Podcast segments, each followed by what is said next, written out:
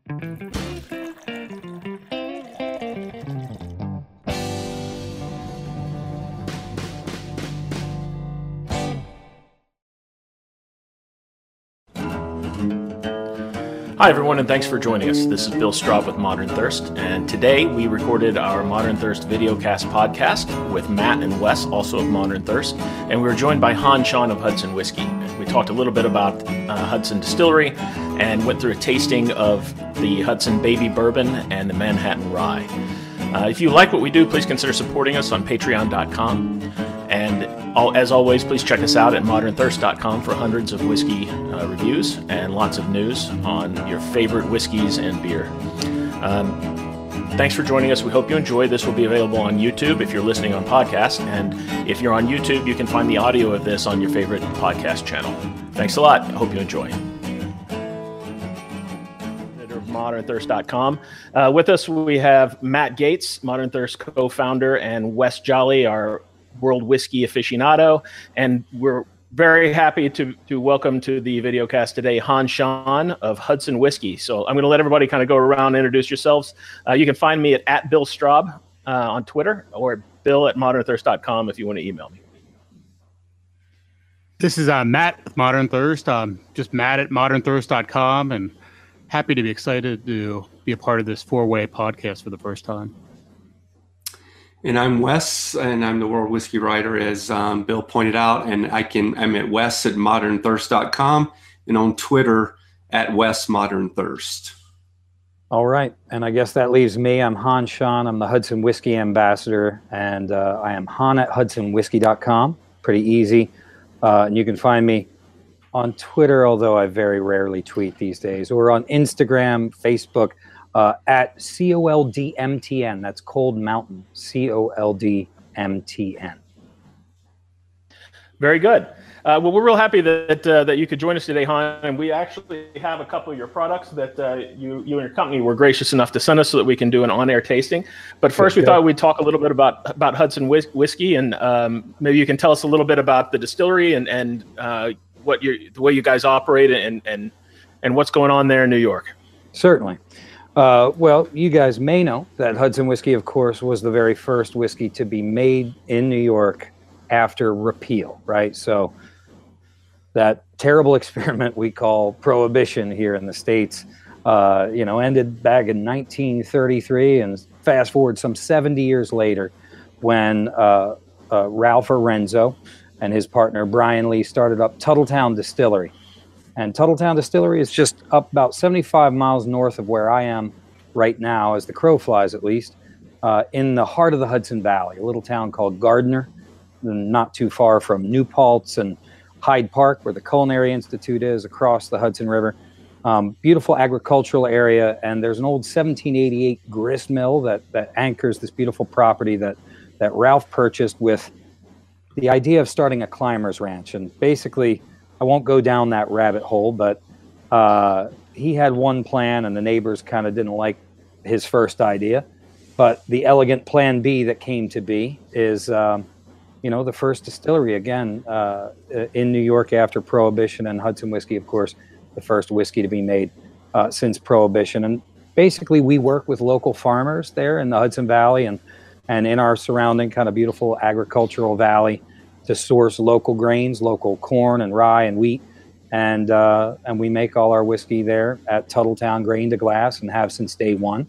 Um, it's been about a dozen years since the first Hudson whiskey hit the shelf, uh, and it's evolved quite a bit over the years. I think a lot of folks might know us uh, as producing little tiny uh, 375 ml bottles uh, back in the the bad old days when uh, we only had enough to fill a few bottles at a time and sell them for an exorbitant price. But you know what? We uh, we frankly we, have never apologized for kind of how we did it and where we came from. Uh, nowadays, of course, all of our our whole range of, of bourbons and ryes are in 750 ml bottles at a pretty reasonable price, and uh, you know we're we're available now in 50 states and some dozen other countries around the world. Um, and of course, very recently, uh, William Grant and Sons, the venerable maker of Glenfiddich and the Balvenie and Hendrick's Gin, um, Scottish family-owned company, uh, acquired Tuthilltown Distillery and, and Hudson Whiskey and uh, a handful of other products that we make there at Tuthilltown, as well as our beautiful restaurant, visitor center, all that fun stuff. Uh, we are now very, very happy, frankly, to be in the William Grant family. Very good. It's very exciting. Um, we looking at the Wes and I were talking about before we went live. Actually, looking at the two products we have today, the Manhattan Rye and the Baby Bourbon. Bourbon, um, they're both 100% single grain, correct? No, um, that is uh, something that that a lot of people still believe, and I do my best always to be as transparent as possible and accurate about our evolution. When we started out, we were in fact making an all corn bourbon. Uh, where we were pitching an amylase, an enzyme to help convert the starches to sugars during mashing to make them available for the yeast to eat them and produce the alcohol. That's I won't get into too much chemistry here on the podcast, but uh, I'm sure some of our nerdy listeners would, would love to to dig in. But uh, nowadays, in fact, our baby bourbon is a 90% corn, 10% malt, malted barley mash, and uh, our rye is essentially its mirror image uh, 90% rye, 10% malted barley. So interesting and a little bit unusual in that our corn has ni- neither rye nor wheat in, in the mash bill, and our rye, of course, has no corn. A uh, little less unusual nowadays that you, you see some of these 95.5 uh, rye mash bills. Um, but uh, the baby bourbon being literally the very first bourbon made in New York, as we were the first uh, distillery after Prohibition, like I was saying before. And pre Prohibition, folks made lots of rye whiskey and they made lots of uh, Applejack and various kinds of eau de vie and brandies um, all throughout New York. But no one made bourbon apparently until we did, at least, at least as far as we can figure out. Um, and it is a, a 90% corn uh, bourbon with, with neither rye nor wheat in the mash bill. And I know you also, we won't be doing that on the tasting, but you also have a four grain as well, correct? Yes, exactly. So our baby bourbon with neither rye nor wheat, and our four grain bourbon with both. Um, I think uh, early on with with Ralph and Brian, and then Ralph's son Gable, uh, who's my predecessor actually in my role. You know, I think they were very intent on bringing stuff to the shelf, to the back bar that would earn its way, you know, onto that shelf or back bar that that was distinctive, that offered something new and interesting, that wasn't just hey, here's our version of what folks in Kentucky have been doing a long time very, very well. Uh, so that was really, it's always been a driving force. What can we do that's a little bit different? That's going to bring a, a, different flavor profile, um, something that, that fills a gap. I know I've noticed some craft distillers now, just in the last year or so, it's becoming more common to play around with mash bills. But I've seen that four grain on the shelf for a while now, so you guys were definitely kind of ahead of the curve on that. I like to think so, and it, of course, Jim Murray choosing the uh, you know very very lovely uh, four grain from E.H. Taylor, the four grain bourbon out of Buffalo Trace Distillery. You know, I, I've been enjoying just telling folks who want to try Jim Murray's Whiskey Bible, Whiskey of the Year. Uh, you might have trouble finding that, but you can find ours. And if you wanna, if you want to get get a gander at you know what a four grain bourbon does, when you have that nice balance of of spice between you know the the, the rye and, and the smoothness of the wheat. Um, it's fun. It's something I've always enjoyed, and, and for the whiskey nerds out there, there there are a lot of fans of our four grain bourbon. Um, but we're gonna we're gonna sip our baby bourbon tonight, I suppose. Uh, that works for me. Matt West, you guys have any questions? Mashes on the way. What's that? Do you have some other mashes on the way then? Uh, without a doubt. Um, one of the things that comes along with this acquisition from uh, by William Grant and Sons um, is resources, is uh, the encouragement to, to experiment, uh, to innovate a little bit, and um, literally one of the first meetings post acquisition um, I had sitting down with uh, a guy named Justin Miller from from William Grant, who who is kind of overseeing the integration, if you will, and then our chief distiller at Tuthilltown, Brendan O'Rourke, who's uh, really an, an, unsung hero when it comes to the evolution of, of Hudson whiskey to uh, winning the, the awards it's won lately, and and really just uh, bringing it kind of into a, a, a, up to a new level, if you will. Uh, Brendan um, has been with Tuthilltown since 2000.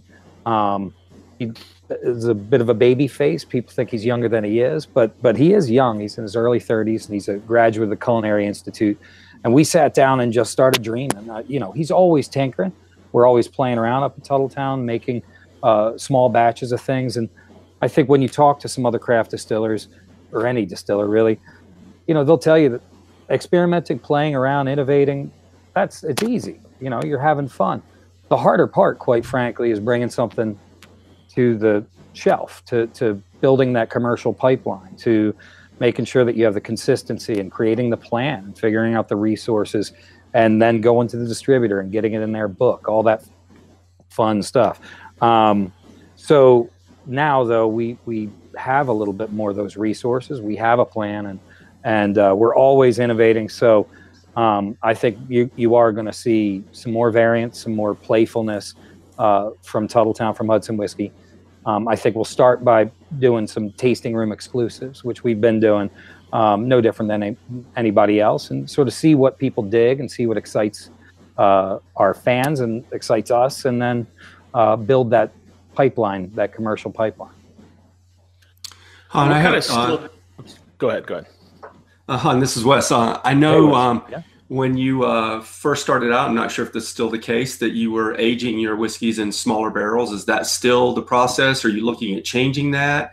And going is, um, I mean, you've been in existence for quite a few years now. I was wondering yeah. if you could share a little bit about that. Yeah. So when we started out, indeed, we were we were aging uh, all of our whiskey exclusively in small barrels, basically doing little single barrel batches from a three gallon barrel. And, and we're talking more than 10 years ago, 11, 12 years ago. Uh, back as early as say 2010. Uh, we were filling 53 gallon barrels, traditional full size barrels, as, as folks would say, uh, as well as half casks um, and some 10 gallon barrels. And that's kind of actually where we are today. We fill full size barrels, um, uh, we fill half casks, and we fill some 10s. We love the flavor. Pro- so, nothing, no three gallon barrels, no five gallon barrels, nothing that small. But we love the flavor profile that comes from those 10 gallon barrels that we get uh, from a cooperage up in northern Minnesota called Black Swan. Gives us this just beautiful, big, punchy, smoky vanilla, caramel, toffee, oak, tannin structure. Um, we really dig it, but obviously, the depth and the maturity that comes from oxidation and esterization, just hanging out in a big old barrel over a bunch of years, um, that requires a big old full size barrel. So we we found this kind of fun uh, process that I'm not going to say it's unique. It's not all our own, but it's something that we've dialed in that, that we're proud of. Um, that essentially means filling three different, you know, a, a, small, medium, and large barrel all the time, and then uh, aging them to the you know maturity in that volume barrel, and then marrying those barrels together. It takes practically well, it, it takes a uh, almost an algorithm to you know figure out when certain barrels are, are coming of age uh, obviously, the, the smaller the barrel, the more contact wood to spirit you have in that volume barrel. Um, but then, you know, bringing that together with a with a 53 gallon barrel that's six years old, that's laid down, that has maturity, that has the kind of depth and and can be that blank canvas upon which we might be able to paint with those smaller barrels that have uh, a little bit more forward oak and tannins, and but also that big smoky vanilla that we dig uh, so yeah, we, we do still use some small barrels, but it's not exclusively in small barrels. And in fact, proportionally in a bottle, most of it's getting dumped out of traditional 53 gallon barrels at this point. But we haven't given up on our small barrels because we just dig them. And it's something that, again, brings a, a, flavor profile that, that we enjoy and that's distinctive about Hudson. Thanks. That's great. Of course. What kind of still do you run in uh, up there at Tuthilltown? Well, so we've got four different stills right now, um, and we are literally in the in the process. We've ordered a a, a, a big old a, a, new, basically hybrid pot still. Um, all, all of our stills are made by Christian Carl, uh, the great German still manufacturer. They made us our first 100 gallon copper pot still uh, back in 2004. And uh, now that still number one is actually over in a little separate area, uh, really our barrel house, where we use it exclusively to make uh, our, our vodka and our grain neutral spirit when we are making our, our gins and, and our liqueurs and cordials and fun things that we make at a very, very small volume, but, but are beloved by some of us. Um, and, uh, and then, of course, we've got a little still house where the other uh, three stills are, and then we have a, a converted, uh, basically cook tank that, that we use uh, exclusively as a strip uh, stripping still. Um, but as far as our rectifying stills, we've got two uh, true hybrids. They both have uh, little short columns, and then one just pure pot still. Um, so it, it, you know, a, again, as as we've evolved, we've done it. It's been very bootstrap. Um, so consistency has never been a huge focus. It, has been an aim. It's been an aspiration, but we've re- really kind of lean towards hey as long as the as long as the the liquid is getting better and better as long as the trajectory is in the right direction it's okay if there's some variations batch to batch. And and i think uh, we have found that. I mean I'll, I'll i'll i'll be perfectly frank that i'm you know i've been a fan for a long time. Uh, but I, I came to this role as a fan as somebody who's just appreciative of the ethos that that uh, Tuthilltown Distillery and, and Ralph Erenzo kind of represent in terms of using local grain, their advocacy around the Farm Distillery Act, and we could talk about that. But you know, I was really just attracted to everything that the the operation represented. But I also love the liquid. Um, that's not to say that when I taste, you know, I do little vertical. Uh, I, I'll taste something from you know last month's batch against a 2013 batch against a 2011 batch, and there's absolutely no doubt that it's come leaps and bounds uh, from the, from the early days. Um, so you know, again, consistency. I think we're going to be dialing in. I think that's something that that some of the expertise from Scotland, from from Dufftown, is going to help us do. Um, but uh, I'm super super proud of of Brandon and the, and the team there right now, just making some great juice on this kind of a cacophony of different stills and mash tanks and and you know it, sometimes it looks a little Dr. Seuss in there, uh, but yeah, that's a very very long answer very to good. a short question, but there you go. No, it's a good question. I, I was it's more curiosity than anything. I know um, there Matt and I were on a tour. Uh, we have the Bourbon Classic here in Louisville coming up in a couple of weeks, and we did a media oh, sure, tour a couple of years ago. And um, we tasted side by side. It was from Heaven Hill. It was from their column still at the Bernheim Distillery versus the little pot still that they have in the um, Evan Williams Experience in downtown Louisville. Oh, sure. And you get a, using the same yeast and probably the same water and the same ingredients from the same sources. You get a completely different flavor between the the two stills. So I, I always find it interesting to know, you know what people are running, what you know, what subtleties you can kind of detect between the different kinds. And if you're actually using more than one still or more than one kind of still and blending batches together, it could be pretty interesting. Yeah, ma- massive difference, obviously, between a pure pot and, and a column still. So, like I said, we, we have basically a, a four plate and a five plate column on our two hybrids. But, you know, so we're, we're able to crank the, the proof up just a little bit. But we go whole mash. We distill on the grain in proper pot stills, uh, certainly with every strip. Um, and uh, so, you know, we're very focused on kind of having a nice, rich uh, liquid coming off those. Um, I have nothing but the, the most uh, utmost respect for, for folks who are making great liquid on big, giant column stills at huge volumes with incredible consistency. Not what we do. not what we do. Very good. You guys have anything else to uh, anything else to add or any other questions, or should we get into tasting? I'm getting thirsty. Yeah. yeah, let's taste. Please. All right. Uh, what do you want us to start with? We've got the Manhattan Rye and the baby bourbon.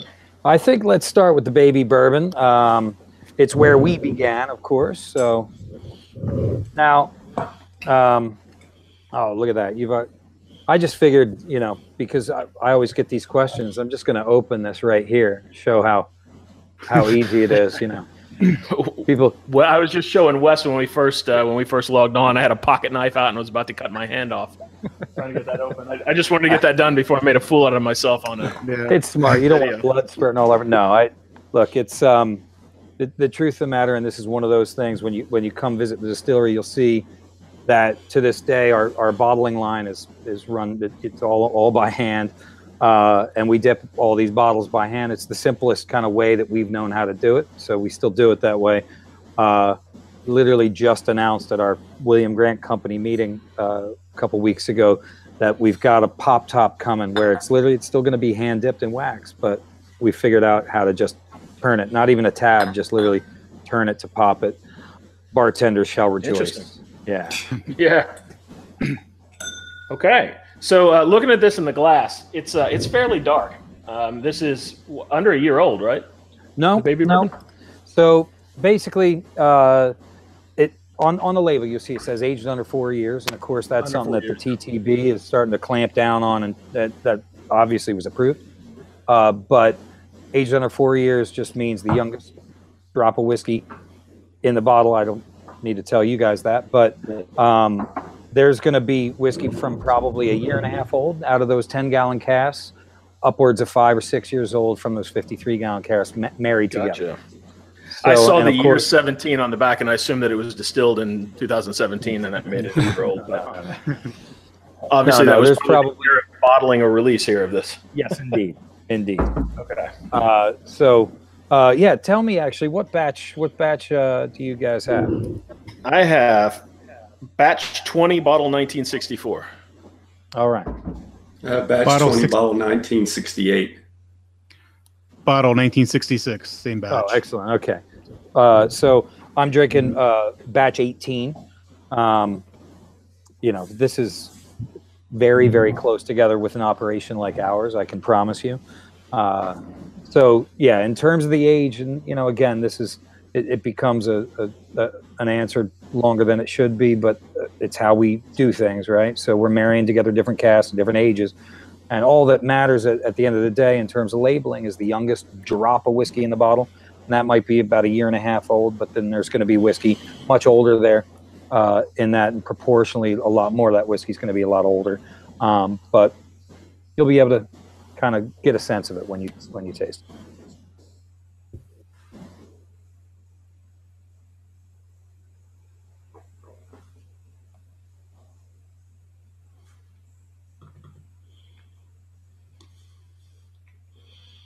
Uh, I think we may have lost Matt there.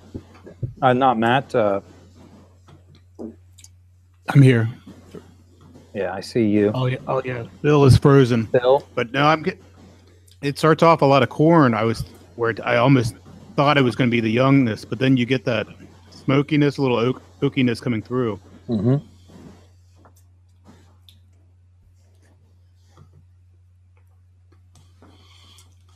Yeah, Bill is frozen. But he, this is, I guess, this is what he gets after mocking me last time that I had these issues.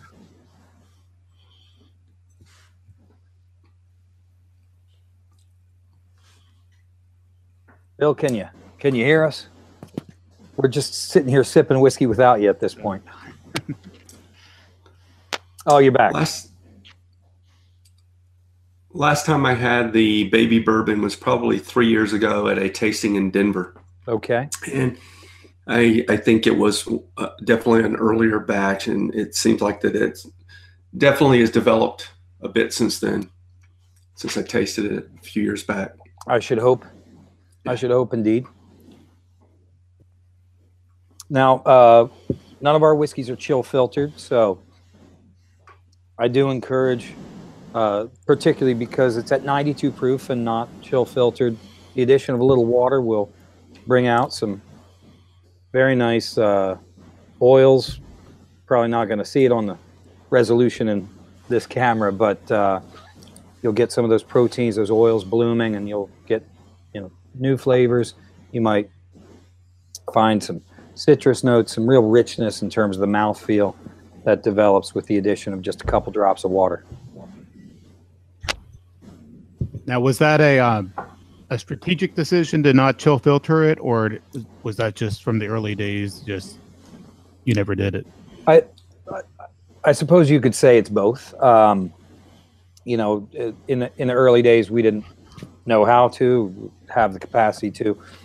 Um, as we've developed, it's it's a quality that we really like. Um, it's something that, again, I think is distinctive about Hudson, in that we like making whiskey that tastes like what it's made of. You get that corn quality. Um, we're sourcing some really nice grains, including heirloom grains from farmers that we break bread with that are right here in the Hudson Valley, right up there in the Hudson Valley. And um, so, you know, pot distilling it on the grain from those uh, those uh, you know local grains. We really want to try to capture that, not chill filtering it, allowing those oils and that richness to kind of come on through, um, is is part of it. Looks like Bill might be back. Well, I'm not sure what else Welcome back, Bill. uh, when I was gone, but uh, um, How was the I upside down world? Nothing's going on with my router down here, so I don't know what's going on. That's all right. We've just been sipping whiskey. The whiskey while it was gone. All right. Um, I get a lot of a lot of corn on the uh, citrus on the nose that I, kind of surprised me a little. Definitely corn, but I get a, a sweet kind of lemon zest. hmm Yeah, I, I, I'm not sure if you even heard me. I was I was mentioning that uh, certainly with the addition of water, that that citrus will really pop. Mm-hmm. Try a little splash of water here. Please.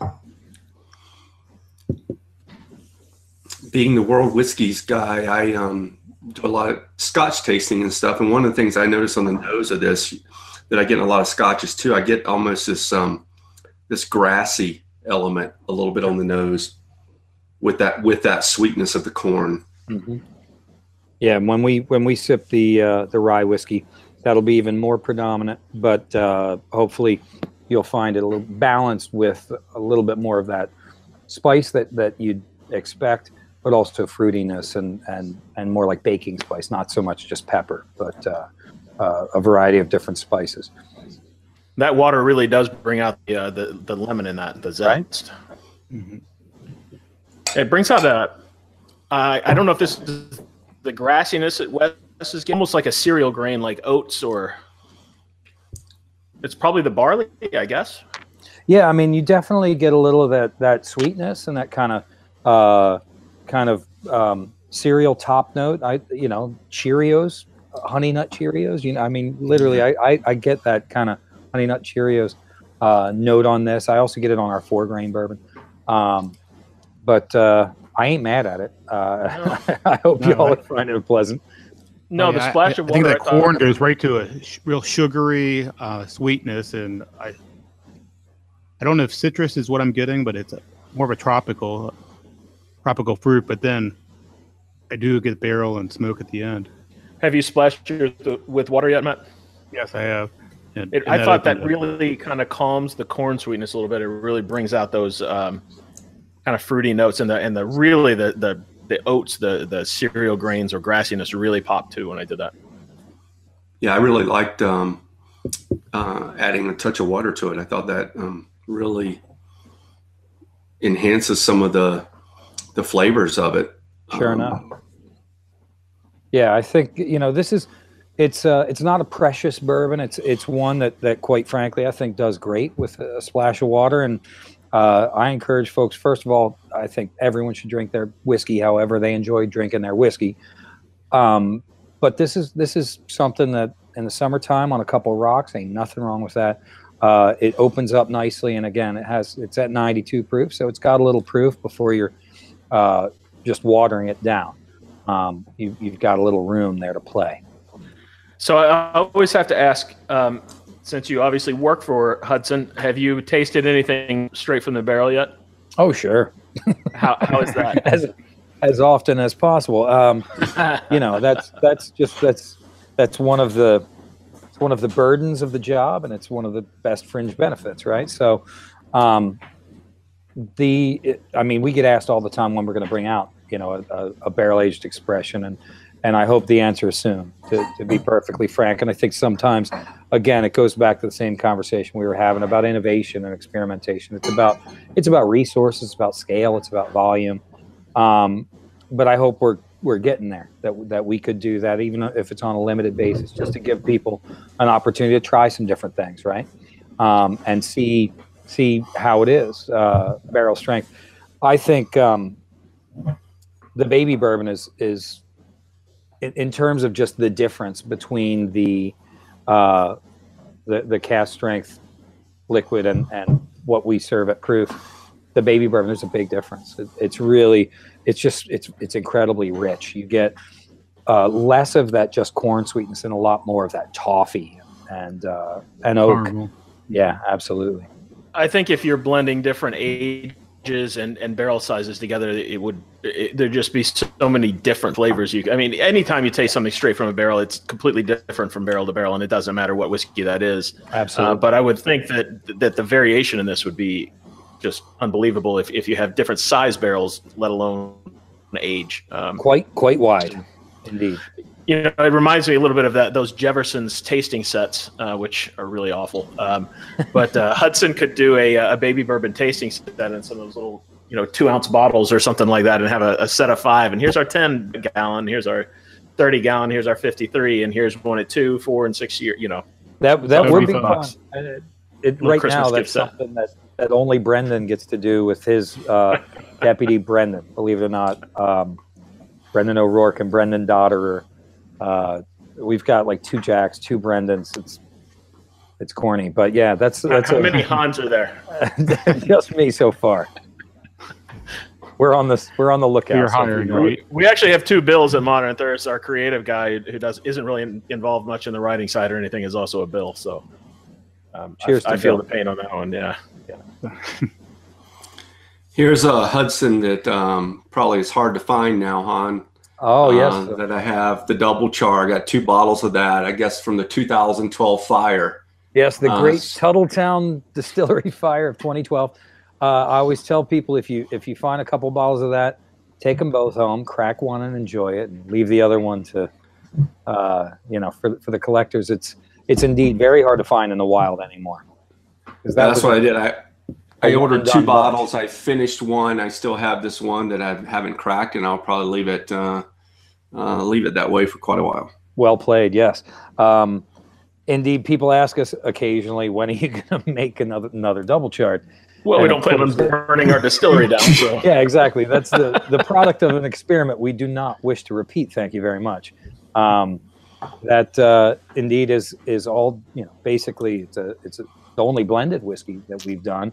Uh, it is a blend of a bunch of different barrels, bourbon rye, and some malt whiskey that were caught in the fire. And and so the double charred refers, of course, to the fact that the barrels were charred on the inside on purpose, and on the outside not so much. Um, in that fire, but thanks to some quick thinking firefighters who, who uh, saved those barrels, we did set them aside uh, in one of our rick houses and, and watched kind of how they aged a little differently, um, a little different angel share uh, evaporation rate and uh, and and change in proof on, on those barrels.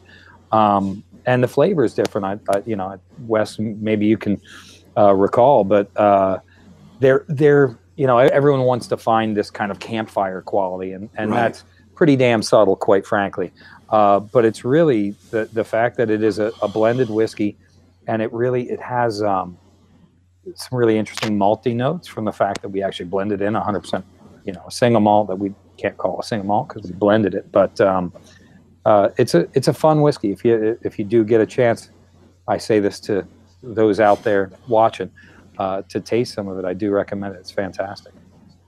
And never, it's funny and how some random again. events like that, some random events like that have turned out some pretty interesting, interesting products. The the warehouse surviving from E. H. Taylor was a fantastic Oh, yeah. whiskey in my opinion, and Sure enough. you know it's not going to be replicated. I actually, you know, what's funny is I actually had someone ask me why Heaven Hill just won't won't make any more pre-fire whiskey, and they clearly have no idea what what Heaven Hill went through and what pre-fire means with Heaven Hill whiskey. Their freaking distillery burned down in '96 or whenever it Yeah. was. Yeah, 96. So Right. I thought the uh, I thought the double char would provide a good segue between the the baby bourbon and uh, the rye, since Let's it's a get to- blend of the it was a blend of those two. And I remember when I tasted it, probably the bottle I had, I probably got right after it came out in 2014 or so, and uh, I noticed that um, definitely unique um, between the two. But I thought it was one that once it had been opened and oxidized a little bit and got a little air to it, it really has some unique flavors. right on. this Yeah, rye actually- is definitely dark. Yeah, so Wow, impressive. uh, Hudson Manhattan Rye, and again, just uh, gonna open that my myself for any of the skeptics out there worried about uh, opening. Mine did not go that quickly, in case anyone is wondering. But I, I do was going to do it on camera, but they took me out of it. Uh, yeah, I mean, I, I suppose I've I've probably opened more bottles of Hudson whiskey than just about any other human on the planet. Um, So I have year 17, batch 6, bottle 3589 of the rye. Thirty-five ninety-two. Also 92 proof. yep. Yeah, we're all the same batch. I'm batch six, bottle 3491. I'm batch six, 2652. And I So don't know if we drinking the said same batch. the bourbon, but these are 92 proof, 46% ABV. across the board for us and the that's um, you know the nice thing about that of course is that's the proof at which one need not uh, uh, chill filter and, and the oils and proteins and all that fun stuff will stay in solution um, so you'll see when uh, when when a brand for instance will bring out uh, one variant that's specifically non-chill filtered you know or a, a scotch that that always chill filters. You'll you'll always see it's going to be at 92 or 93 proof, um, or higher, uh, but often kind of just there, getting across that threshold where uh, it will always stay nice and uh, maintain that clarity. You know, there's a lot of similarities on the nose between this and the bourbon. To be honest, there's a lot of that that citrus character. I don't. Of course, the corn's not there, but um, kind of those those secondary notes on the bourbon behind the corn are very present in this. It, it almost is the primary notes. It's a little it got a little bit of the grassiness, a little bit of that that cereal quality. Yeah, and I, it it may be because I know what's coming. Uh, really, just being a big fan of this one. Um, but I get all I, I get some really fruity notes and that, that kind of stone fruit uh, on the nose as well. Yeah, I, th- I think the the grassiness is a little bit more muted to me. I get a little bit of um, uh, a little cinnamon uh, more in the nose on on this, definitely with that rye, but de- very pleasant nose. You know, I had a little bit of and maybe cinnamon on the little bourbon mint. too. D- mint? Mint. Yeah, I, I, Did I, I can hear maybe mint? maybe see that. Oh yeah. Uh, I, I I love that, and I, I get that on the finish, but maybe I'm getting ahead of myself. But I, I adore the kind of little peppermint note I get on this. Matt, did you say maple? I said mint. I said maybe a little Okay. mint. Uh, but I do agree with uh, with your cinnamon.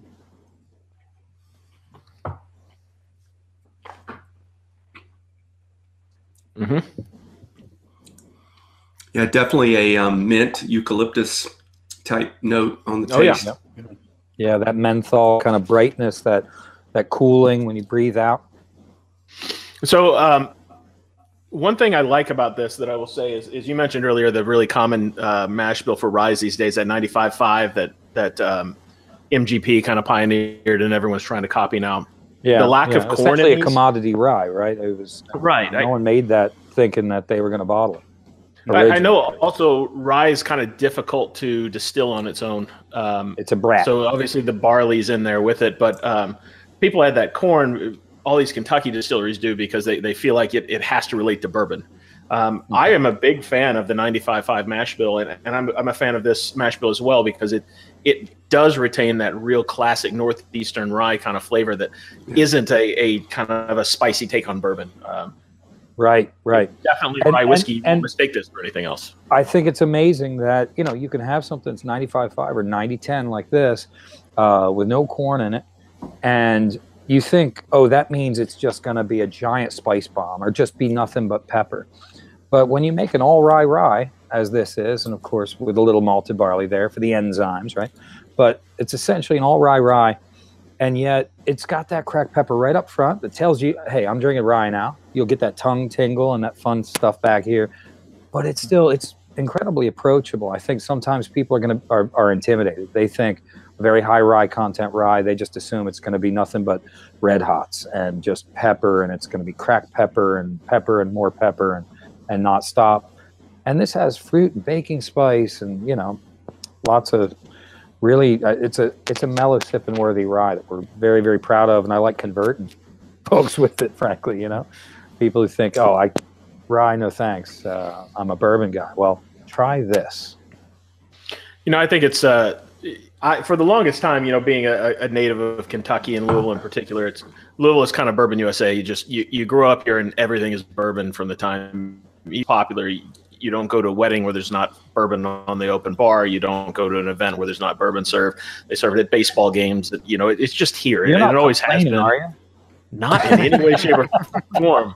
Uh, but for the longest time, that's all I would drink. It had to be Kentucky bourbon. And over the last probably four years, I've really, really stretched that a little bit. And I've become a really big fan of ryes recently. Um, and really, that MGP, the 95.5, the, it, it's not just the fact that they made it, it's the fact that they changed the way that people were making rye popularly but just because they're, they're everywhere. Um, but, you know, that taking the corn out of the equation fundamentally changes a rye whiskey from a like I said earlier, like a, a um, Spicy bourbon. spicy take on bourbon Right. into kind of whiskey, and that really opens doors to things. Wes has got me trying all kinds of scotches and stuff that I never would have, never would have taken a sip of before, and I'm really enjoying it. And, and you know, this is the this is the same type of thing that I think people need to lo- need to look at. Is is it a rye whiskey from from one of the Kentucky distilleries? It's probably going to taste a lot like a bourbon. If not, you know, go look at some of these other guys that have some mash bills that, that are taking corn out of the picture, and, and you get a very different product, and you can really differentiate between types of whiskey that way. Well, and I I don't uh, know if if you guys heard about back in October we launched a new designation here in New York. It's a uh, it's not a federal thing. It's at the state level at this point, and it's voluntary. But something called Empire Rye, and this Empire Rye designation essentially uh, dreamed up by six founding distilleries, ourselves as well as. Um, Oh, geez, let me see if I can list them real quick, just because I should. Black Button Distilling up, up in Rochester, uh, McKenzie, uh, uh, Finger Lakes Distilling in- in the Finger Lakes, um, Kings County in Brooklyn, and uh, New York Distilling also in Brooklyn. Um, uh, and I am missing one. Van Brunt came on board, but uh, they weren't along for the ride uh, right from the bat. I'll find. I'll figure out that that sixth one. That's terrible. Uh, Black but in the meantime, Kings County are the two I always think of. Along Yeah. Hudson. so here's York. a here's a bottle of Black Button, which I Yeah. shouldn't be doing, but just to show that you know we're it's all. We'll edit that out in post. I promise. So, but see this little sticker, and here's a, a little sticker from Kings County. Um, That's the Empire Rye designation. Um, basically says it's got to be at least two years old. It's got to be from one distilling season, and this is really about uh, capturing the terroir of, of the place where it's made. It's got to be made from at least 75% uh, New York grain um, is the main piece of it. And this is a new, like I said, New York uh, designation where we're essentially trying to reclaim that rye whiskey heritage of the Northeast, and particularly, obviously, here in New York, um, where you know Kentucky uh, makes phenomenal bourbon, still makes ninety five percent of it. We love people realizing that there are people making bourbon now, and I think about forty eight states, uh, you know, across uh, uh, the U.S. Um, but that doesn't mean we need to try to take the heritage of, of Kentucky bourbon away. Uh, but we are trying to plant, plant a flag here in, in New York and, and um, kind of lay claim to that wonderful Northeast New York rye whiskey heritage uh, that has kind of laid dormant. Um, and of course, Hudson Manhattan Rye, again, being, being the first mover uh, in New York. Um, and again, credit needs to go to, to Ralph and Brian and the guys who, who uh, you know, carved the path before I even joined. Um, but uh, we made the first rye whiskey in New York. But now, you know, rye whiskey is sort of on the rise everywhere. Uh, but certainly here in New York, it's it's been phenomenal for local farmers. Been very cool to just see the variety um, and see, you know, the governor getting behind it. So uh, the Empire Rye designation is something you'll see a lot more folks putting out their own Empire Ryes here in the Well, I Empire. think this is. I think this is the first time I've had the uh, Hudson uh, rye. I've had the four grain, the double char, the corn, the baby bourbon, um, and I must say that uh, I really like the rye. That's a. I, I I would probably uh, 98 times out of 100 drink my whiskey straight. You know, maybe a little water, Mhm. um, and every now and then have a cocktail. I think this would definitely hold its own in any cocktail you may too, and not lose itself. Yeah. With whatever you're mixing it with. It's called Manhattan Rye for a reason, and you know that's that was partly to lay claim to our New York heritage in a very obvious way, but I think also for for Ralph, he wanted to remind folks proper Manhattan should be made with Right. rye whiskey. Ain't nothing wrong with a bourbon Manhattan. My mom likes them, but she kind of likes them because they're sweeter. Uh, but a rye whiskey Manhattan is gonna, at least it has the potential for that that whiskey to stand up, have a little more Right. backbone and that spice to balance against the sweetness of the vermouth. Um, I, so I think I agree with, with Wes on this. I, I, I really like this rye. Um, the, the baby bourbon I, I like, um, but I really like this rye. I think it's it's also kind of unique because it has a very different finish on it than um, most ryes. I, I really get more of that cereal grain and that that um, the grassiness on the rye, which reminds me of some um, almost Irish whiskeys at times. Um, but uh, it, it's just a very different finish than I get on other rye whiskeys, that, and I think it's it's very unique. It's interesting, um, but it, it's tasty. It really is. and uh, a finish that sticks around too. That's Yeah, what that's what I liked about it. I mean, I almost, I mean, it's been a, a couple minutes since I've had a sip, and uh, almost uh, a spicy caramel lingering finish is there, which is really neat. Nice. I'm still getting that on the, I on the agree. I was I was about to say front of the palate, which I normally don't get. Go ahead, Matt. Yeah, I was going to say similar to what you both have already said, where I think it has it's reminiscent of the MGP rye, even the um, even Bulleit rye in the middle, which I love, but it's much more unique at the end. Uh, you're getting Right. a lot more spice at the end, and I think that's why. I mean, obviously, Bulleit made a name for themselves by selling the bar, bartenders for mixed drinks, and I think this would probably hold up a little bit better than that does even because I think that would probably I'm not a, I don't drink many uh, mixed drinks, but but as far as they, that I didn't think that would get a lost a little bit more than this would. I agree. This is a little more full flavored than a Bulleit. A Bulleit, Bulleit to me is like a watered down version of the 95.5 mash bill, bill, and this one seems a little more full flavored to me. There, there are better expressions of that mash bill than Bulleit. Um, but this one, I, it's just the finish on it, like like Wes said, it's long. Um, it, it sticks around the, the, the very front of the palate. I just keep getting. I still am, am having that spiciness Right. uh, that tingle on the on the front of the tongue. Um, it's just hanging on, and I had very different. Um, it, not really the finish, but the end of the actual taste on the back of the of the palate. I, I was definitely getting getting something more grainy than I normally get out of a, a rye. I don't mean that texture wise. I just Ah. mean that there, there's some cereal flavors to that that are good. Coppersea Distilling. there are neighbors in New Paltz. Christopher Williams, he's done a tremendous job. He's been a huge advocate for uh, the whole Empire Rye project, and it's so predictable and typical that they would be the one that I forgot. Anyway, uh, they they make some delightful, true, true craft whiskey products uh, right down the road from us at Tuthilltown. So Coppersea, yes, okay. So I named all six, um, but I'm glad y'all enjoyed our rye because we're we're proud of our rye uh, without a doubt. We're proud to to see New York kind of making a name for itself um, with a lot of distilleries bringing out very distinctive uh, ryes that that harken back to those pre-prohibition rye whiskeys that were so popular and then just literally went went away, vanished, disappeared forever. You know, You know, Uh, I, I will. a bunch of I had, decades. So I had the baby bourbon a few years ago, and this is. I, I think it's definitely evolved a lot since then. Um, but I, I think the flavor profile has become a little more sophisticated. Last time I had it, um, the rye is excellent. Um, the the baby bourbon too, as well, from what I remember. Um, it, it, it's just a much rounder rounder flavor profile than it was when I had it. It seemed young at the time. It, it seemed a little underaged and, and underdeveloped, and this certainly is has come a long way. So I, um, you know, it's kind of hard to put into into perfect words, but there's there's a there's a period where craft distillers now go from being just making whiskey to making sophisticated whiskey, and Hudson's very clearly well past that that infancy stage. They're they're clearly in the sophisticated whiskey stage based on these two. Um, thank you. and it's it's it's very uh, it's very interesting, and it's it does have a unique flavor profile that that I don't remember tasting in other other products, and you know being able to differentiate yourself in the in today's American whiskey climate. Good luck with that, because there are I mean everybody and their brothers making a whiskey now, so It's true. being able to it's, stand out it's from the exciting. It, it's it's fun to watch. It's uh, you know it, it, it's cool to to see all the the new company, uh, and it's really fun to be in a position where we're literally just rooting for our ostensible competitors because they're our peers first, and a rising tide lifts all boats. Uh, but indeed, there is that period of time where, you know, uh, you can maybe get get by on your craft bona fides and trying to do something different and interesting.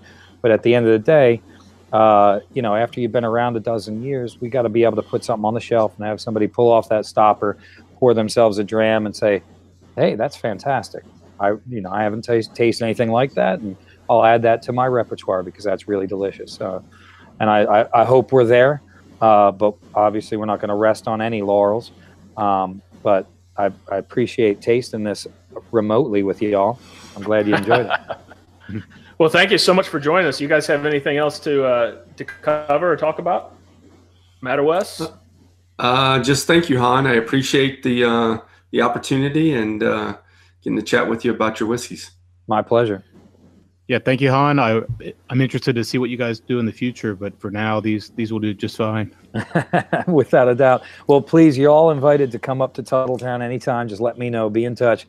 Like I said, Han at HudsonWhiskey.com. I think you guys got my my info, but be in touch and uh, come see us in the Hudson Valley.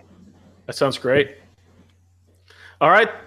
Thanks, everyone. Thanks for joining us. Uh, as always, remember you can always support us by going to patreon.com slash modern thirst. Check us out at modernthirst.com. We have hundreds of whiskeys uh, reviewed and tasted on the site, as well as the latest news and reviews of beer, whiskey, wine, you name it. There's probably something on the site. But check us out. Thanks for listening, and you guys have a great day. Cheers. Cheers.